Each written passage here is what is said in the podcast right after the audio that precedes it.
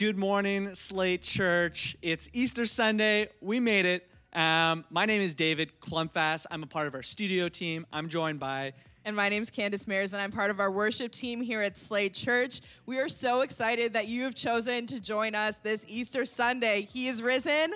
He is risen indeed. Okay, now for some people in the chat are like, I have no idea what just happened. I don't know what I just joined here.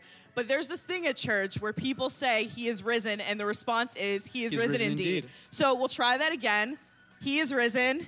He is risen indeed. Let's stop one more time. For the chat, can we have somebody on host team just write, he is risen, and then everyone else is going to do, he is risen indeed. We'll do this. Try it in the chat. This is going to be messy. So Kim on host team, I want you to say, he is risen in line with Candace and I saying it, and then everybody else, he is risen indeed. Let's try this. Okay, 3, 2, 1. He is risen. He is risen indeed. Okay, well, look at all of these comments flooding the chat. That is beautiful. Oh, yeah. So we have a great time ahead of us in church. But before we get started, I learned a random Easter fact today that I wanted to share with everyone. I want everyone to also throw what they think the answer is in the chat. Okay, so Italians created the pretzel. Italians? Yeah. Not Germans. Italians. Listen, this is the most disappointed I've been in a very long time. This is the fact as I have learned it. Italians created the pretzel hundreds of years ago, and it was created to symbolize this Christian thing. Now, guess what the Christian thing is? It's very random. I was surprised myself. It's kind of Easter related. It's really like church, being a Christian related. Worshiping hands. A dove. Maybe it's like a dove flying. You were closer with worshiping hands. I want to see in the chat, what do you think it is? Hands. Okay, here's the answer. Hands. It is arms crossed in prayer. Oh, wow. Random fact of the day. So next time you see a pretzel, you can think of Easter and arms crossed in prayer.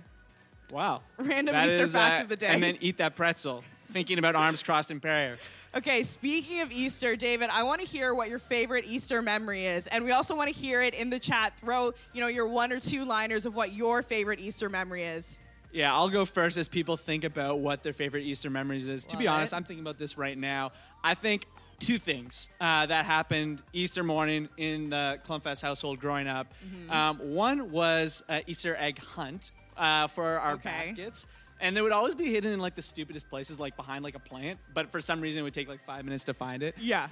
But finding that Easter basket was exceptionally exciting. Second thing is decorating Easter eggs. I don't know if anybody else does this. Okay. You get a little watercolor action happening. You put a little wax on the egg. You dip it. And then I would always just overdo it. And it would, turn out beautiful. And I'd be like, well, what if I add a little bit of green to that? And then very quickly, it would just turn to this, muddled purplish brown. Yeah. And then I would crack that egg and eat it. What about you, Candace? So my favorite Easter memory is actually just surrounded by friends and family. So about 25 years ago, my family joined essentially a Connect group, and all of these families that joined the Connect group became really, really close friends to the point where we now spend most major holidays together outside of COVID, obviously. So, hey, join a Connect group. You never know. In 25 years, they may be the closest people in your life. 25 years. But let's drop a link for a Connect group right now in the chat. There you go. We want to see that link for Connect groups in the chat. Yeah, but my favorite Easter memory is every Good Friday, we go over to the same people's houses, and we have this, great Easter potluck, and there is also an Easter egg hunt on the lawn. So I'm in my mid-20s, and only 2 years ago was the first year where, my friends that are my age, mid-20s to early 30s, were not allowed to be a part of the Easter egg hunt. It's devastating. Because there are, actual, younger children now involved, so we were, gutted. I'm still sad about it to this day because I want to be a part of an Easter egg hunt again, but hey. Maybe that's what we need to do, a church Easter egg hunt for mid-20s to early 30-year-olds. Come on. Let's just speak that into existence. Pray that into existence, let's church. Go. Full of faith. Full of faith and expectation. Well, talking about being full of faith and expectation, we're actually headed into the best part. There's lots of amazing parts in our service, but this is certainly one of our favorites collectively, and that is our time to worship. So wherever you are, why don't you stand up? That the person who's sitting on the couch right now and you just kind of want to keep sitting there, I encourage you, please stand up. Let's lift our hands. Let's lean in. Turn up that speaker a little bit more, and let's worship.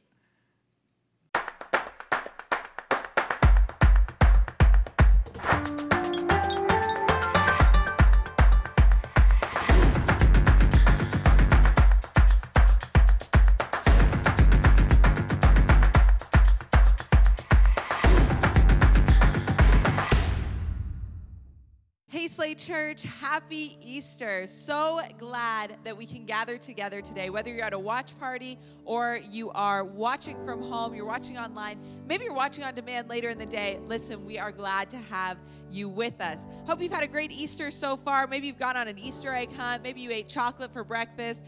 Maybe you had someone wake you up saying, "He is risen," and expected you to say back, "He is risen indeed." But listen, we have so much to celebrate on this Easter Sunday. So if you're watching right now online, why don't you just throw Happy Easter in the chat, maybe a "He is risen" in there.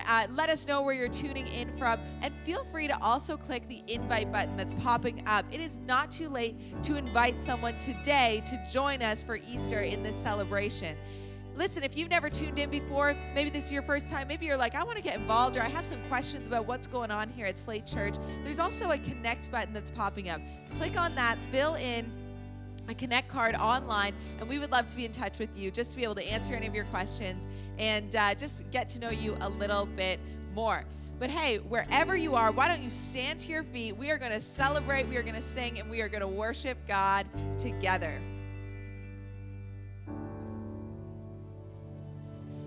Come on, everyone. So excited to worship together. Happy Easter. Let's just put our hands together.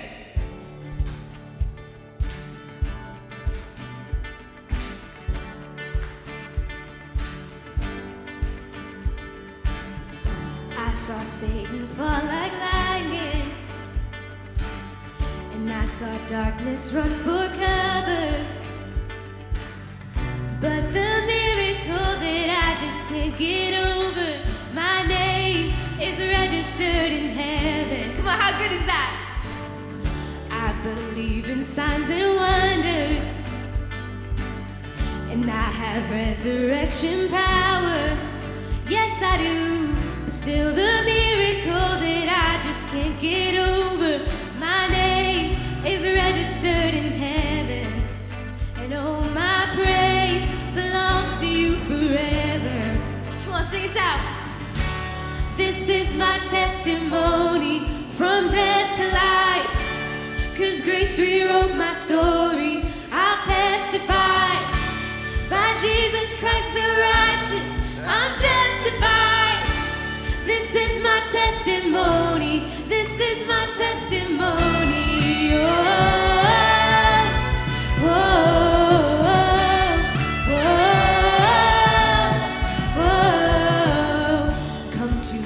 Sons and daughters, we're bought with blood and washed in water. We'll sing the praises of the Spirit, Son and Father. Our God will finish what He started. Do you believe that our God will finish what He started?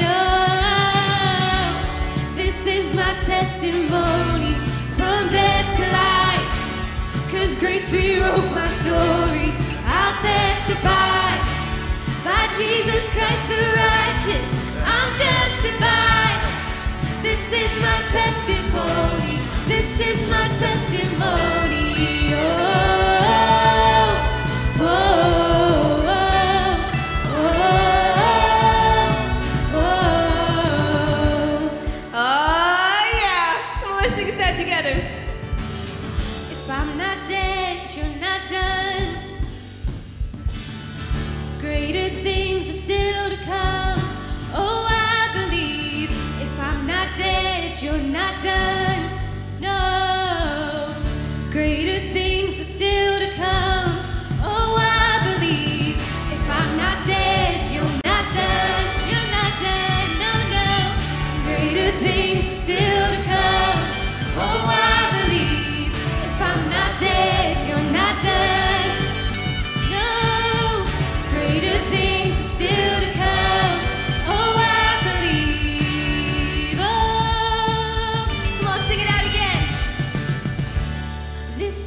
testimony, from death to life, 'cause grace rewrote my story, so I'll testify, by Jesus Christ the righteous, I'm so justified. This is my testimony, oh, I'm alive. This is my testimony, from death to life,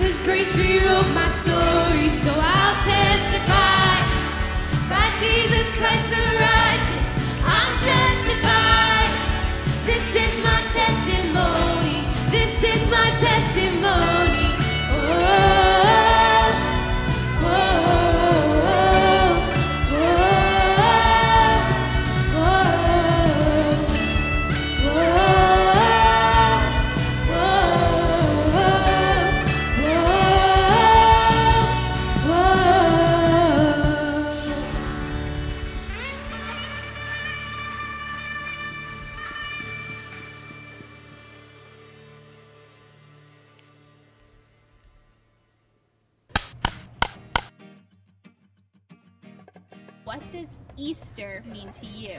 That Jesus died on the cross. I think Easter is a time of celebration when Jesus rose from the dead. It means when Jesus died on the cross and he went in the tomb, and then 3 days later he got resurrected. And when on Easter Day, my mom gets an Easter basket and she puts it on the couch. That is a lot of things, and they all sound so fantastic. Thank you so much. That we are forgiven from our sins because Jesus died on the cross. That's right. Do you like Easter? What's your favorite part? Finding the eggs. Yeah, that's pretty fun. And what about the chocolate? Do you get to eat the chocolate too? Yeah, that's my favorite part too. Spencer, what does it mean to you? Easter eggs. Easter eggs. Easter eggs, yeah. Did you guys get to do an Easter egg hunt? I think we're going to do one on Sunday. Oh, fun. What about you? Then we have the meal, like chicken and... Nice. Yeah. A nice Easter meal with the family. Yep. That's really good. Thanks, guys. And are you talking about Easter eggs? Mm-hmm. Yeah. And White's is an Easter egg. No jokes, okay, Theo? That's a funny thing. And Jesus died on the cross, and what does that mean for us? Does it show that he loves us? Yeah. Yeah. Love's pretty powerful, isn't it? Yeah. Yeah. Do you love Jesus? Yeah. Yeah, me too. What else happens at Easter? Jesus died on the cross. Jesus is risen. Mm-hmm. And when Jesus died on the cross, he was... alive, then he dies all over again. No, he doesn't. Okay, he didn't do that. He's already in heaven. And cut.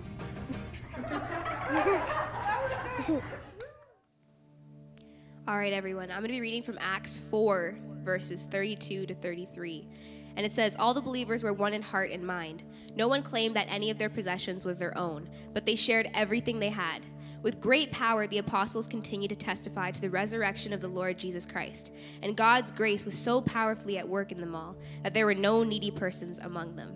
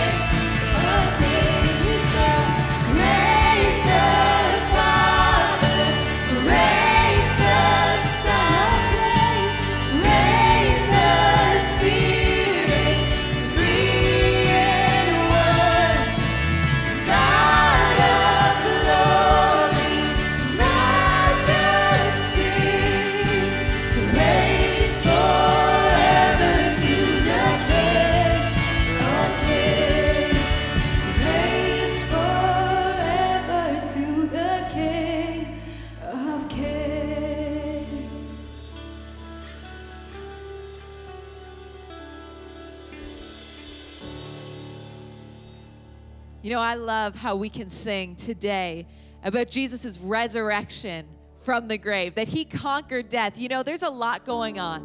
Right now in Ontario, there's a lot going on. Right now in this pandemic, there's a lot going on. Maybe there's a lot going on in your life personally. But you know what? We actually are victorious because Jesus rose from the grave. We actually get to celebrate today. We actually get to praise God for who he is and what he did for each and every one of us. You know, we're coming alongside people in our Slate Church community who are thanking God for a lot of big things, exciting things this week. Someone's thankful for the relationship that they've been able to build with their roommates. Someone's thanking God that their friend is receiving a brace to be able to assist with walking. Someone's thankful that their friend had a successful second double lung transplant, and for the way that God works miracles. Come on, that's amazing. Someone's thankful for amazing people that they've been connected with here at Slate. Someone's thankful for the nicer weather. I feel that. I will second that. Someone is thankful that they are starting an internship soon. You know, there's so many things that we can be thankful for. So let's make sure today we are thanking God for what he's doing in our lives and for who he is to us. But, you know, there's also things that we're praying for. And I love that we can come to God, that we can come to Christ with our prayer requests, with our needs, with our concerns, with the things that are on us. And we don't have to carry them ourselves. We can actually trust them to a God who is active in our lives. Today we're praying for someone's friend who was diagnosed with cancer last year. They're undergoing treatment. I love how we just saw a miraculous cancer praise report and believing that for that too for this friend. We're praying for someone who's dealing with an unknown abdominal pain that stumped the doctors. We're praying for provision for an apartment for somebody.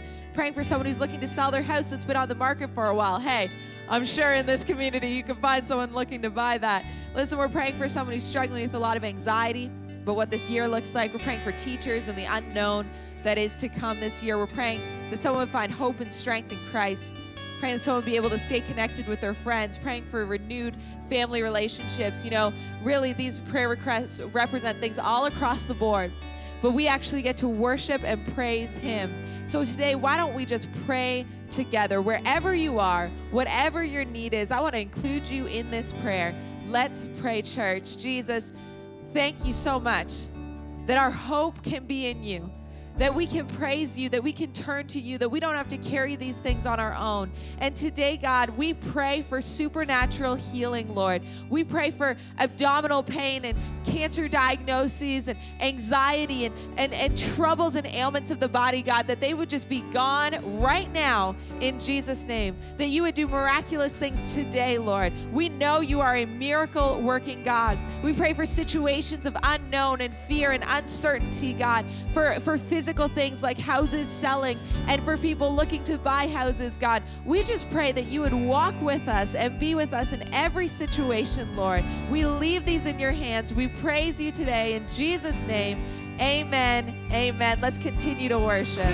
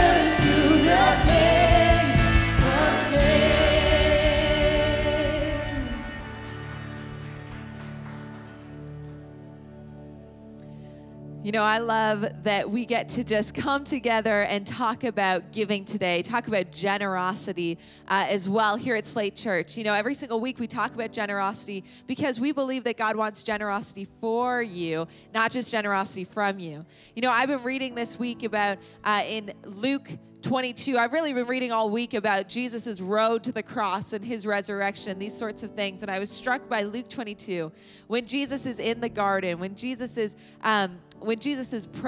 praying to the Father in the garden before he is brought out, basically taken to his death, taken to trial. And he's saying, God, you know, if you could take this from me, please take it from me. But he says this line, he says, but not my will, but yours be done. You see, I love the example that we actually see in Jesus every step of the way, but here specifically, that Jesus understood what would be happening and what was to come, and he still surrendered, and he still gave himself up to the will of the Father. You see, I think it's important that we recognize that we are going to have our own emotions, that we're going to have our own feelings, that we're going to have our own thoughts, that we have our own choices. But we also have the choice to say, God, I am going to surrender. I am going to release my desires to you. And this also includes our finances. And there is something powerful when we can actually release our finances to God, when we can actually release and say, listen, God, not my will with my finances, with my stuff, with my money, with everything I've got going on, but yours be done. And one way we can do that is by tithing, by giving back to God, to his church, out of what he has given to us. And so this is an opportunity to do that. And if you call Slate Church home, we really want to encourage you. There's lots of ways you can give online, text to tithe, direct deposit. They're coming up on the screen. You're going to see them there. Why don't you check out different ways you can give and just see what a blessing it is to be able to say, God, this is yours. I'm giving this back to you. Why don't we pray for our giving today? Jesus, I thank you that we get to give, God. You know, I pray right now that this would not be a burden, because we actually get to surrender to you and trust you with our finances. And there is so much freedom in that. There is so much blessing in that. So God, we pray you would take this money today, what comes in, and use it to build your kingdom. In Jesus' name, amen. Amen. Well, as I mentioned earlier, and as of course you know, today is Easter Sunday, and we have for you an Easter devotional. This is a great chance for you just to read be encouraged, just be inspired with this devotional. And you can go to slatechurch.com/Easter, and you will see it there. There's a 3-part devotional, and we would love for you to read it. We would love for you to enjoy it. I mean, I wrote it, so I'd really love for you to enjoy it and read it. But it's just a great resource for you to be encouraged this Easter weekend. And don't just hold it to yourself. Pass it on to somebody else that would just be encouraged by the words written there and by what you see in that devotional.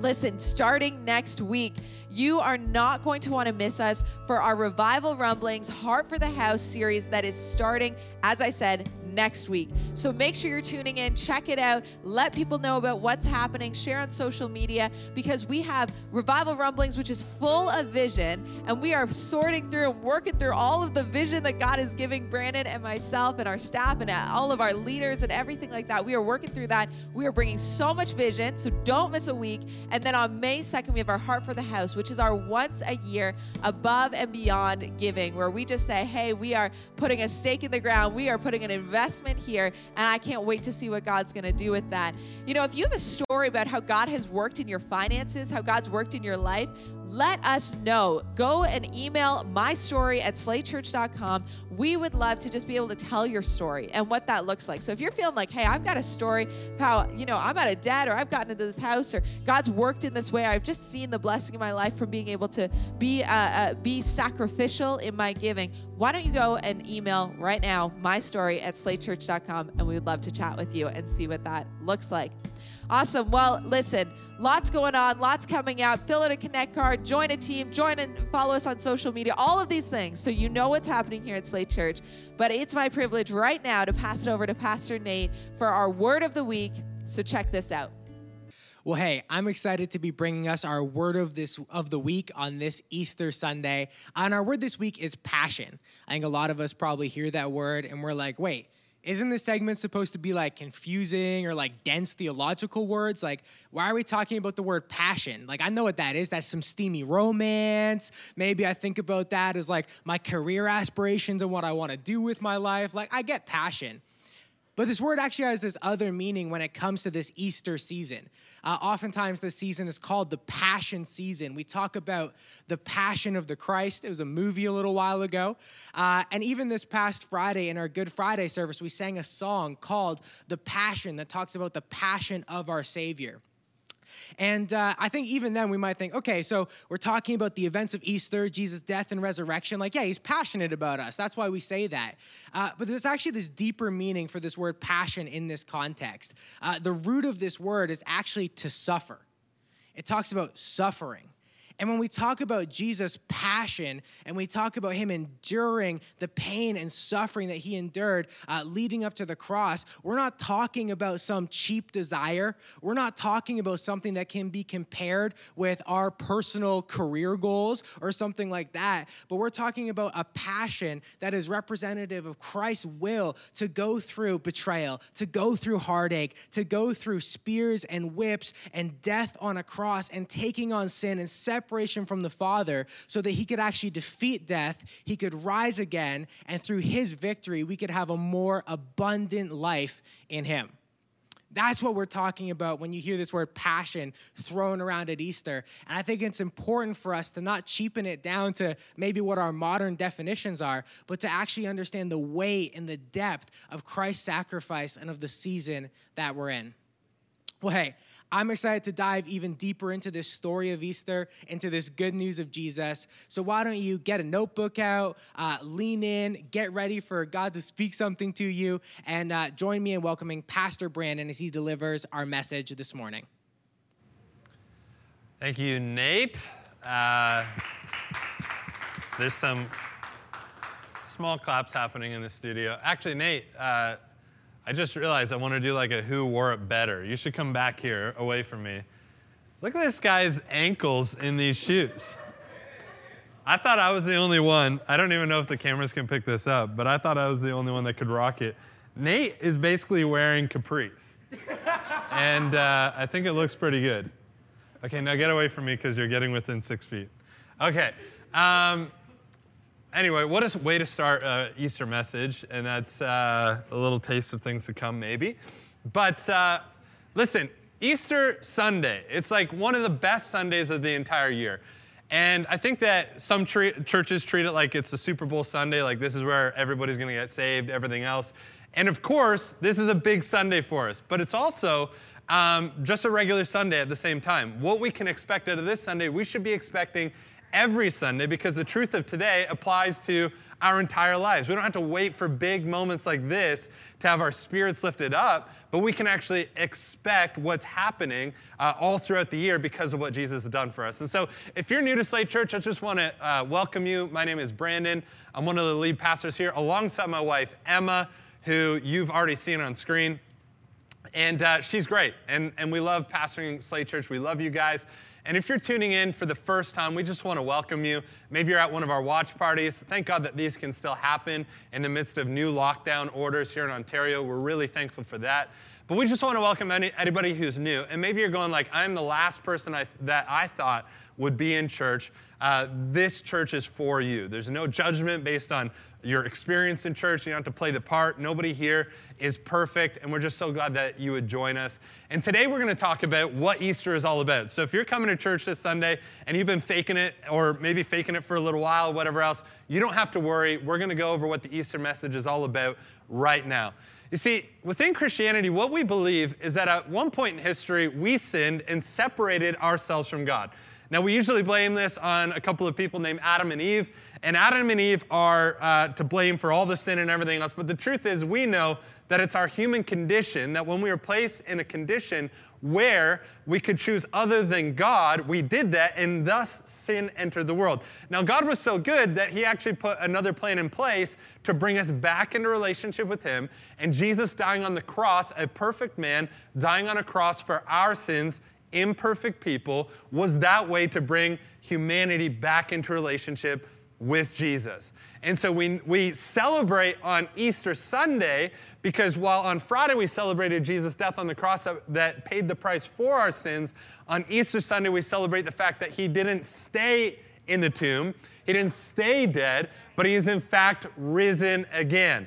In fact, when I say he is risen, everyone else says, that's right. And so if you're watching online, you know that we already did this in our online pre-chat. And if you don't show up early for our online services, you should definitely do that. But he is risen indeed. And that's what gives us the hope to actually live it out. Now, the message I want to speak today is actually out of Luke chapter 20. Luke is a doctor. He's meticulous. He wants to recount the story of Jesus in a meticulous way. It's how his mind works. And so everything he's teaching us all throughout his book about Jesus' life and all that he did or began to do while he was here on earth, all of that is recorded to give us a bit of an inside look and a specific look at who Jesus was and what he was all about. We're going to read his account in Luke chapter 24. And as we go through it, I want to do two different things today. Because it's Easter Sunday, and because I know there's many of you that are tuning in or you're at a watch party, and maybe you're still skeptical of who Jesus is, not only do I want to preach, quote unquote, preach out of the passage that I'm about to read, but I also want to give you some reasons and evidences why I believe that what happened on Easter Sunday is something that we can truly put our lives in and on as we come into this. You know, when it comes to Jesus being risen from the dead, one of the things that we need to understand right off the top is that Christianity is different than every other religion in this. While every other religion asks something from us, Christianity says that God did it all for us. You see, this is one of the most important things that we need to understand. What is different between Christianity and Jesus rising again from the dead and being resurrected? Why does that matter? Because at the end of the day, when you trace every religion back to its roots, most religions say that you need to do something in order to receive the end result of something. Even when it comes to a religion that has no Messiah, something like Buddhism, it requires you to not desire anything in this world so you can finally find yourself in a state of nirvana, and therefore your actions is how you get to nirvana, the end state. No matter what religion you look at, there's always a sacrifice involved to appease the quote-unquote God so that we can be accepted by the quote-unquote God. Whereas Christianity teaches us that we don't do anything to be accepted by God, but we accept what God did for us. Now, this is why the message of Jesus is so scandalous, because Christianity teaches that anybody can come and anybody can be saved if we are willing to accept that Jesus paid the price for our sins. It's scandalous in that it's so simple. This is one of the reasons that Jesus says, hey, some people won't believe in this message because it's too simple. It will become a stumbling block to the smart, Jesus says. And so this is one of the things that we look at in when it comes to the story of Jesus. Now, I want to go through some of the reasons why Jesus is who he says he is, because when it comes to the message of Jesus, as C.S. Lewis says, you can only receive Jesus as either liar, lunatic, or Lord. You cannot be somewhere in the middle, because if you think that you're somewhere in the middle and you just want Jesus to be a good moral teacher, or you just want to think, well, Jesus was a good man. Sure, he was a historical figure, and he taught a lot of good stuff, and you know that's really good that some people believe in him. The truth is that that's not an option. When we look at what Christianity, what Christians have done in the wake of Jesus, if he was just a good moral teacher, you cannot excuse what Christianity has done in the wake of that. Because Christianity has taken a lot of money from people. Christianity has done a lot of feats. Christianity has built nations. Christianity has done all of these different things. And if that has happened because of somebody that claimed they were God but really wasn't, that's actually just lunacy. The fact that anybody would die for this man is lunacy. So either you have to put him in the category that he is a complete lunatic, or he was lying about everything that he said, or that he's truly Lord. And hopefully here today that we can come to a bit more of an understanding of what that looks like. So our story today is based on Jesus coming alive after being put in the grave. And I have an affinity for this story because many of you know that before I was ever a pastor, I was a gravedigger. And by gravedigger, I mean I literally dug graves by hand. I lived in a small town, and in my small town, outside of that small town, there was another small town called Baltimore. And in Baltimore, they had this little cemetery, and their fear was if they brought in a machine to dig the graves, that they would somehow cave in the graves that were around it, which was comforting when you're the one digging the graves. And so they handed me a shovel, and they handed me a stake with a marker on it as to how deep I was to dig these graves. And so I go to the graveyard with a little piece of paper that my supervisor, who was probably not qualified to do this either, had drawn on a little plot. This is where you're going to do it. Measure this far from this grave, this far from this grave, and then take your little shovel, and then you're supposed to dig out this grave. Now, I didn't do it alone, but I am telling this story as if I did it alone because I pretty much did it alone. I did this with my brother, and he essentially watched me dig graves for an entire summer and got paid for it, and I still haven't let that go. Sorry, Taylor.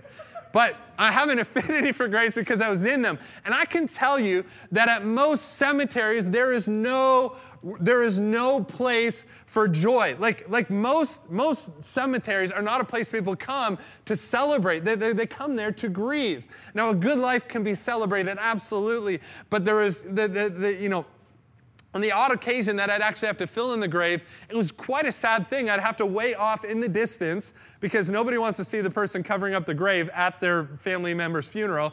And I'd be waiting there watching these people weep and mourn and everything else. And I'd have to come in and take a scoop full of dirt and throw it on an empty, not on an empty casket, that's reserved for this story, but I'd throw it on the casket and you hear the thump and another one. And a thump. See, these aren't places that you go to celebrate usually, but this is a place that you come to grieve. And it says on the first day of the week, very early in the morning, the woman, some of Jesus' closest followers were the woman that this passage is talking about, took spices they had prepared and went to the tomb. What? To finish the burial ceremonies, to actually go and grieve the loss of somebody they had been following for 3 years, who they thought was the Savior of the world, and now he's been crucified, and they don't know what to do, and so they go to the tomb to grieve. The first thing I want to mention is that it's on the first day of the week that they show up to go to the tomb. See, God will show up in the ordinary in so many different ways. So this was just an ordinary day. It was an ordinary burial ceremony. Sure, he was a famous person while he was here on earth. Sure, they thought that he was more than that. But all of a sudden, here we have a normal burial ceremony with normal spices and a normal way they would do things on the first day of the week, and yet that's when God changes everything. See, I wonder for you, watching today, if today maybe it's just another ordinary day for you. You woke up, you had the same breakfast, and we're back in lockdown, things are ordinary. I wonder if today something that was ordinary could actually become extraordinary because of the resurrection of Jesus reality that can actually consume your life in a very, very positive way. You see, when Jesus interrupts the ordinary, all of a sudden anything is possible. I've experienced this many different times in my life, and I think some of us would understand moments where all of a sudden an ordinary moment became an extraordinary moment. And I remember this when I was called up. I was on a select hockey team, and the rep hockey team, which was above ours, had called me up to the hockey team. That was extraordinary. And I remember being on the bench. And it's a power play, which means our team has 5 players, the other team has 4, and so you send out your best players when it's in that situation so that you can go score a goal. Well, while I'm sitting on the bench, the coach says, "Hey, Richardson, get out there." Now, I'm a call-up. There's no reason I should be going out there, and so I'm just sitting there like, there must be another Richardson on this team I'm unaware of because there's no way he's going to send me out on the ice. Well, this coach turns and he says, "Richardson, get out there." And I go, "What?" And he says, "Richardson, get out there." And I look at him and I go, "Are you talking to me?" And he yells at me. He says, "Yes, you little turd muncher, get out there." And I go, "What just happened? Like, are you allowed to call a 12-year-old kid that?" Like, I'm like, "Get out on the ice." And I totally forget about the insult because it's extraordinary. I get to go out on the ice. I'm like, don't even know what I'm doing because I'm like, this isn't my team. I don't know how I'm out there. And all of a sudden, an ordinary moment become extraordinary for this 12-year-old little boy. Listen, I'm telling you, the moment that you accept Jesus' reality into your life, ordinary moments become extraordinary. Amidst the insults of life and the things that happen to us and the things that would seek to tear us down, we get to live an extraordinary life because of what Jesus has done in us. Even in the midst of a province-wide lockdown, you can have peace internally because you know who really rules the world. Come on, the ordinary becoming extraordinary. Well, one of the other things that I love about this passage, and it speaks to the legitimacy of Christ, is that the entire message of Jesus' resurrection, and can I remind you, if you didn't already know, can I inform you, if you really didn't know, that the resurrection is the key in whether or not Jesus is who he said that he is. Because a guy that says he's great and dies is a great man and potentially a moral teacher that died. But somebody who claimed they were God and would raise again from the dead, that is something entirely different altogether. And we'll come to that reason even again in a little bit.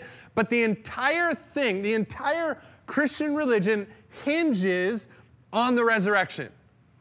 And who gets the first story of the resurrection? But second-class citizens in the Greco-Roman world. Now, that's not my words, okay? There are historians that would recount the privileges that women did not have. And one of the privileges that women did not have in the Greco-Roman world at this time was they could not offer a testimony before the court. So if you're trying to prove something and you're in a court case, you are not allowed to take the testimony of a woman. And you know what does Jesus do? He stakes his entire resurrection, the entire narrative of why we should believe in him on women.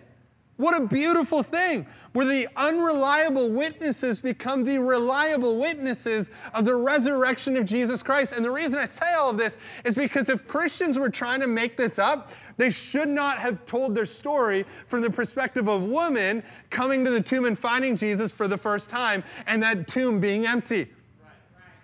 See, they would have known that a testimony of a woman would not have held up during this time period, and yet here they are recording it time and time again in the Gospels, four different accounts, where all of a sudden women find the empty tomb, and that is the statement, the testimony on which they build their entire case of the resurrection. How beautiful is that?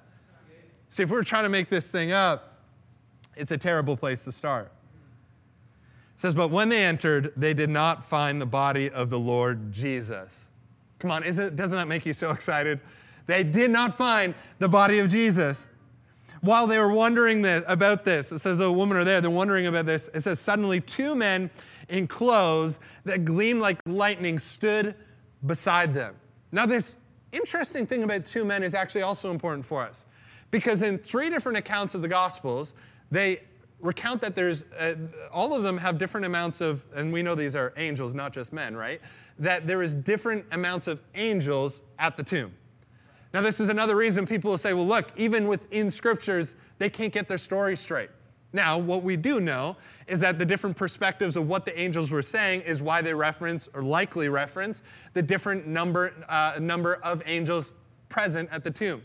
But again, this is actually more evidence as to why Christianity wasn't just made up in a room of people that wanted to dupe the world, because within our scriptures, I'm so thankful that there are minor imperfections, because the grand narrative is actually more important than the minute details of things that happen. If they were trying to pull the wool over everybody's eyes, they would have made sure that all of their statements light up exactly no matter when they were put in, or at least when they put and bound the Bible together, they would have said, hey, let's just change those things to make sure that they line up so that nobody asks this question. But the reason that, or the fact that it's in there proves, is another amount of proof that they weren't trying to dupe anybody. They were just telling the story as they remembered it. And the thing is that I experience this every time I'm with my grandparents. My poppy or my nanny, they're from Newfoundland, and that's why I call them Poppy and Nanny. My Poppy or my Nanny will be telling a story, and the other one will be interrupting them with facts. You've ever been around some older people that do this with one another? Sorry, Nanny and Poppy.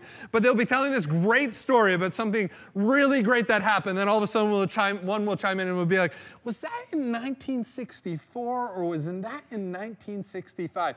And you're just sitting, listening to them tell a story, and you're just like, just get to the main point. It does not matter to me. I just want to know what happened. And what we know from the recording is they were just trying to pen the story of what actually happened. They weren't caught up in the detail of, was there two, was there one, was there three? What they're trying to say is that the angels at the tomb said that Jesus was not in there, and the narrative is that Jesus is resurrected. They're not trying to pull the wool over people's eyes. They're trying to tell the most important part of the story. That deserves a clap. It's getting a clap, because that gets me excited. Still got a little bit of time. It says that their clothes gleamed like lightning. They stood beside them in their fright. The women bowed down with their faces to the ground, but the men said to them, why do you look for the living among the dead? What a statement. They said, he is not here. He has risen. He is risen. He is not here. You see, they come to the tomb, but then they're met with the testimony.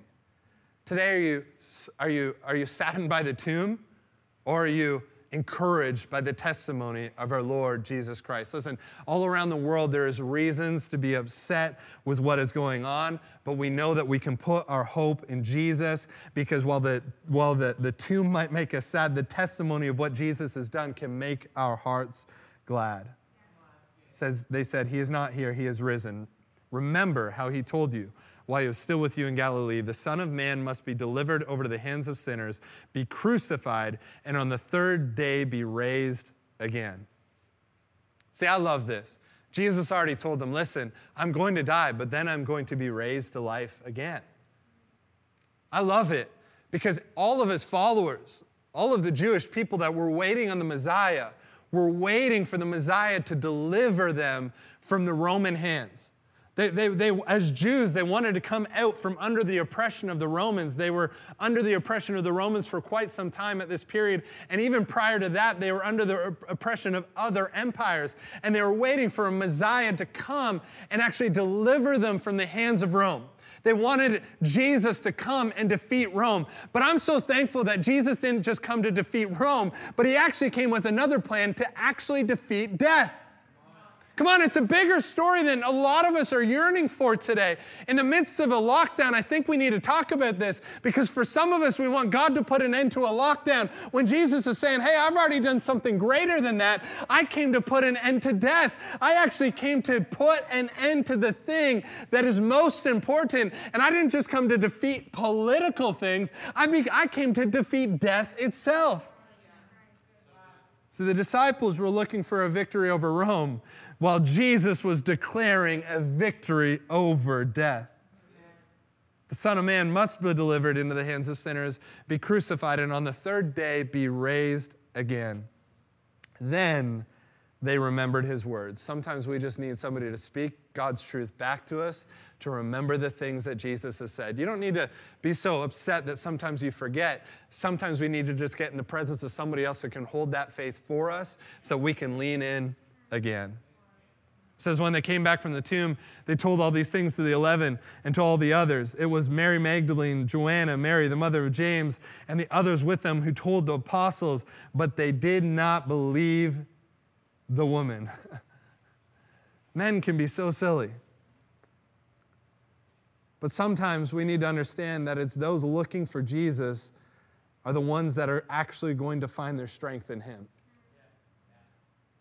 See, the women were the ones with the strength and the foresight to actually go look for Jesus. The men are cowering in a room. You notice that the women had to go back to the men that had locked themselves inside a room to tell them of the good news that Jesus was resurrected again. It's interesting that those that go searching for Jesus find their strength in him. The strength to go back and tell others, hey, look what we found. The result of finding Jesus is the strength to go tell others that we found Jesus. It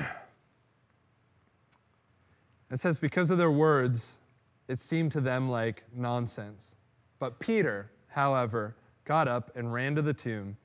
Bending over, he saw the strips of linen lying by themselves, and he went away wondering to himself what had happened. See, there's another evidence here that one of the big things that people say and said even at the time for the reason why Jesus didn't resurrect was because they said that grave robbers likely came and they took him. And the most interesting thing about that is they recount in detail that there were strips of linen still there. All of the strips of linen, the 100 pounds of strips of linen, were still in the tomb. So I don't know about you, but most criminals that I've watched, in documentaries or whatnot, don't take the time to fold up linens on their way out of stealing somebody that's dead, just to prove a point. But here we have that these, Peter runs back to the grave and he finds the strips of linen. But you know, probably the most compelling reason of all that Jesus really rose again from the grave was that we have historical evidence, not just from the Bible, but actual historical evidence from historians at the time that 10 out of the 11 disciples, one of them wasn't crucified or wasn't killed for their faith, but 10 out of the 11 were actually killed for the faith that they put in Jesus, that he actually rose again from the grave. And I need to remind you that these guys aren't courageous individuals in and of themselves. They were previously just hiding in a room behind a locked door that the woman had to come and go tell them that Jesus had rose. So we know that these aren't just strong men that came out of nowhere and they just had this abnormal strength that could endure anything, even for a lie. We know that they're actually quite cowardice in the fact that they need to hide away. They want to hide away. Their natural aptitude is to be scared of the crowds when Jesus is being crucified on the cross, and they scatter and they hide. So why all of a sudden would 10 men go to their deaths with a lie? One of them boiled in fat to death on the island. I'm going to screw the name up, so I'm just going to say on an island. Peter, hung upside down because he did not want to be hung on a cross. In the same way of Jesus, he told them to put the cross upside down because he did not count it worthy to die. In the same way of Jesus, hung upside down, a crucifixion, upside down. 10 out of the 11 disciples become martyrs, and I can tell you this, that it was not because of a lie that these 10 men died, but they had seen the resurrected Lord themselves, and they could not hide the excitement and the joy and what it meant for humanity and the sins of humanity and the destructiveness of humanity, and they knew that the message going out was more important than their lives, because this was the answer for all humanity's problems till the end of time. It says that Peter goes away wondering to himself what had happened. I wonder today if you would walk away with wonder. To the Christian that is listening to me, you've already called upon the name of Jesus. I want to encourage you that the moment the women find out that Jesus rose again from the grave is the moment that they ran to go tell other people. We need to understand that this message is meant to do something within our innermost being, where we don't just leave it with us and the miraculous power just sits with us to comfort us in the midst of difficult seasons, but the natural response of somebody that gets this message inside of them is to run and take it to those who need it most. Those who are cowering, those who are scared. You see, Peter, he goes and he makes something of it. The church is built on Peter, because when people are transformed by the message of Jesus and the joy of Jesus, they can't help but spread the joy of Jesus. They can't help but share the joy of Jesus. For the Christian watching today, I would ask you this question. When is the last time you have shared the good news of Jesus Christ, his death and resurrection? And if it's been a while, I would ask, have you been reflecting actually on the goodness of Christ, or have you forgotten the price at which you were bought and your sins were paid for? But maybe you're watching today and you never made that decision to follow Jesus, and you're hearing this message, and maybe it's leaving you a little bewildered this morning, a little bit caught in wonder. See, I'm doing my best job in limited time because, well, I was going to say that there's a few Christians here that need to get to Swish LA, but it sounds like that's actually not allowed to happen. What a sad Easter. The Christians can't go to Swish LA. Another thought for another day. But in the limited time together, the reason I'm doing all of this is because the truth is that I myself, even while at times thinking I'm calling upon the name of Jesus, especially in my youth, allowed my mind to wander to all these different places, and it came back void.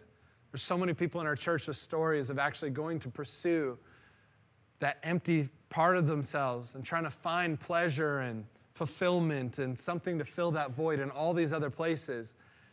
And the truth is that I'm not mad at anybody. I'm just super passionate about delivering something that has meant so much to me and so much to the people that maybe invited you to this, or you're sitting around right now, that we would take the time to present this to you, to say, listen, it isn't actually that complicated.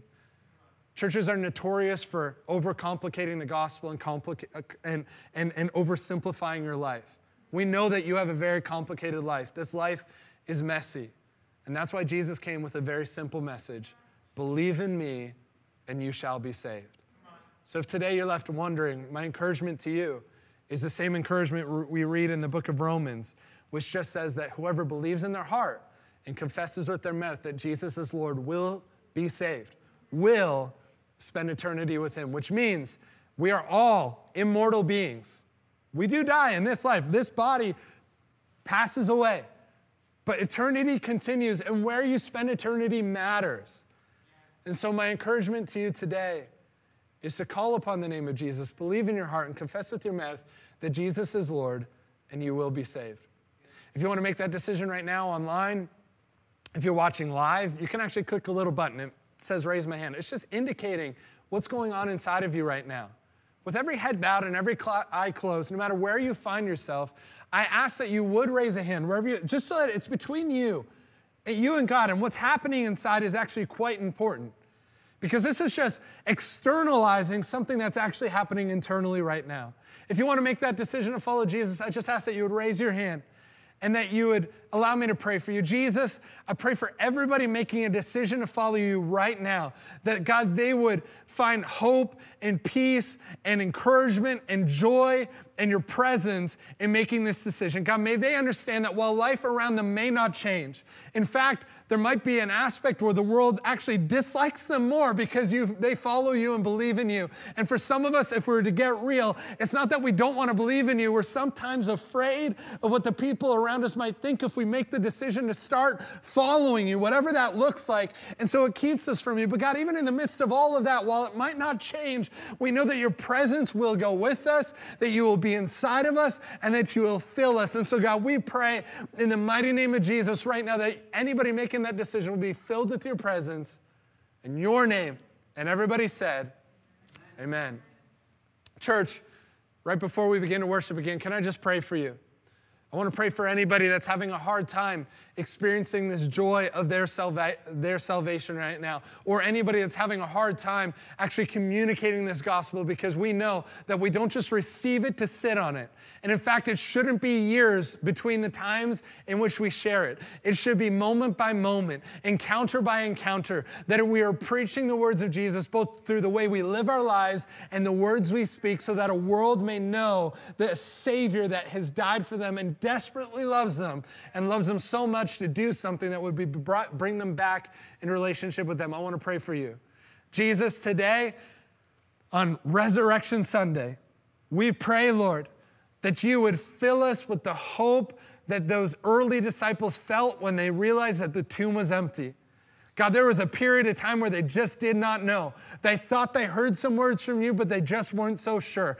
God, today may the reality of the resurrection wake us up so that we might go out and do the same works as these early followers of you, where they went out and they spread across the world and they spread the message of Jesus, and they weren't afraid to say it. They didn't just show it in deed, but they showed it with their words as well. They spoke it out with boldness and the power of the Holy Spirit. Jesus, I pray today that we would get an encounter with you that would cause us to push us past our own comfort and actually reach others with the good news of Jesus Christ. Pray all this in the mighty name of Jesus, and everybody said, come on, can we stand up and just begin to celebrate all that God has done and begin to worship him with everything that we have? Church, we're going to sing a new song today. If you've never heard it before, why don't you just take in and listen to these lyrics as we remember Jesus. Bread your body, wine your blood, sweet communion, you set a table for us. The crucified Jesus, no greater love. Then the bread, your body, then the wine, your blood, sing, oh, oh, we will remember, oh, oh, Jesus, our Savior, oh, just to know you and your suffering, just to get us closer than we've ever been, oh.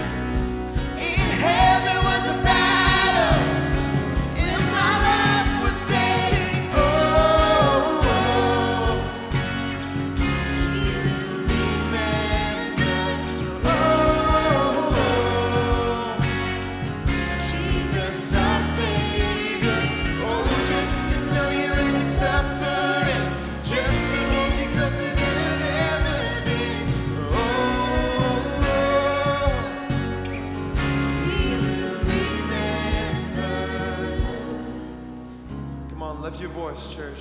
We will remember.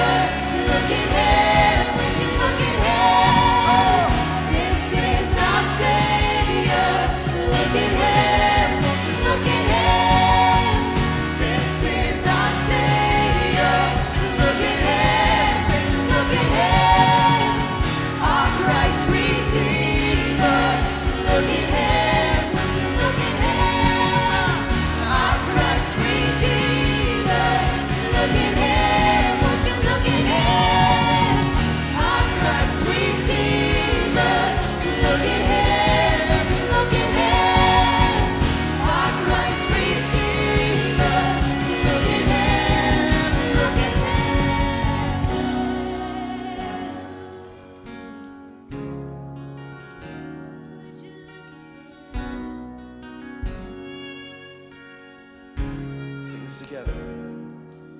Sing, oh, oh, we will remember, oh, oh, Jesus our Savior. Oh, just to know you and your suffering, just to get us closer than we've ever been. Oh, oh, oh, we will remember. Oh, oh, we will remember. Oh, oh, we will remember.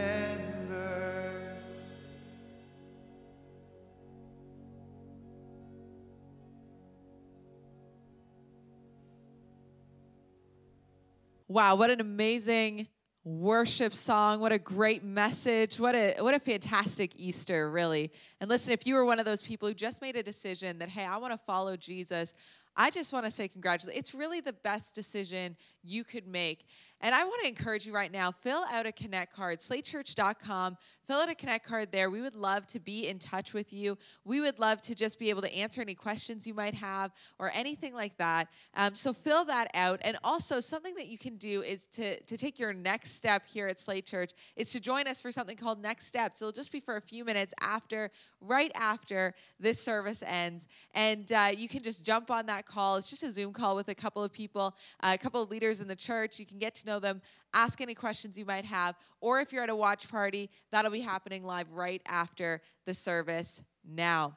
So listen, we want to encourage you, have a great Easter, eat lots of chocolate, enjoy it, have a great time with whatever you're doing and wherever you are at. Happy Easter.